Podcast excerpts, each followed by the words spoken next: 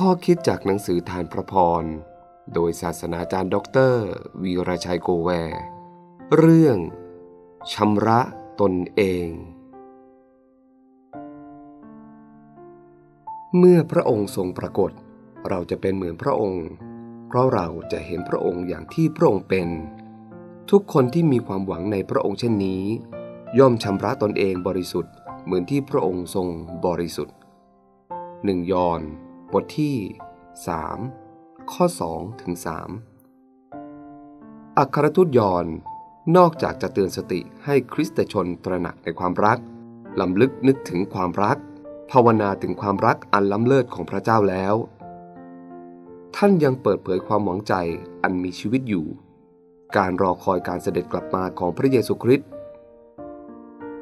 ในวันนั้นเราจะรับการเปลี่ยนแปลงร่างกายใหม่ กายอันต่ำต้อยของเรา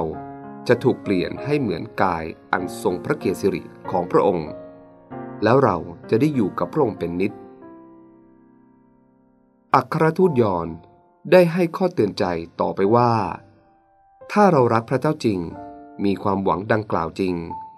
เราควรมีชีวิตอย่างไร ขณะที่เรารอคอยวันอันยิ่งใหญ่นั้น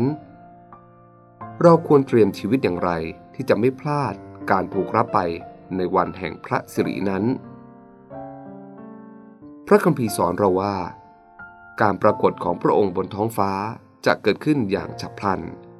จะมาดั่งขโมยที่ไม่มีสัญญาณบอกล่วงหน้า แต่ผู้ที่เตรียมพร้อมจะถูกรับไปคำแนะนำเพื่อความพร้อมนี้คือชำระตนเองให้บริสุทธิ์เหมือนที่พระองค์บริสุทธิ์คำว่าชำระ มีความหมายในสองมิติ มิติหนึ่งหมายถึง การชำระล้างสิ่งสกปรกด้วยน้ำหรือการนำเอาสิ่งไม่ดีเผาเสียด้วยไฟ แต่คำว่าชำระอีกมิติหนึ่ง หมายถึง การแยกตนเองออกจากวิถีชีวิตที่ไม่ถูกต้อง มอบชีวิตที่เหลืออยู่ ประพฤติและปฏิบัติตามวิถีของพระเจ้า ดังคำหนุนใจของอาจารย์เปาโลที่กล่าวว่า อย่าดำเนินชีวิตตามอย่างคนในโลกนี้ แต่จงรับการเปลี่ยนแปลงจิตใจของท่านใหม่ แต่ละคนจะต้องระแวดระวังการดำเนินชีวิต อย่าให้เผลอไผลหลงไปเกลือกลั้วกับสิ่งที่ผิดศีลธรรม หรือ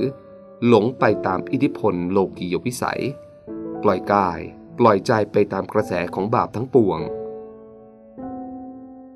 เราต้องมีความอดทนอดกลั้น มั่นคงในทางของพระเจ้า นี่แหละ คือการเตรียมพร้อม และนี่คือการดำเนินชีวิตภายใต้การชำระของพระเจ้า เตรียมพร้อม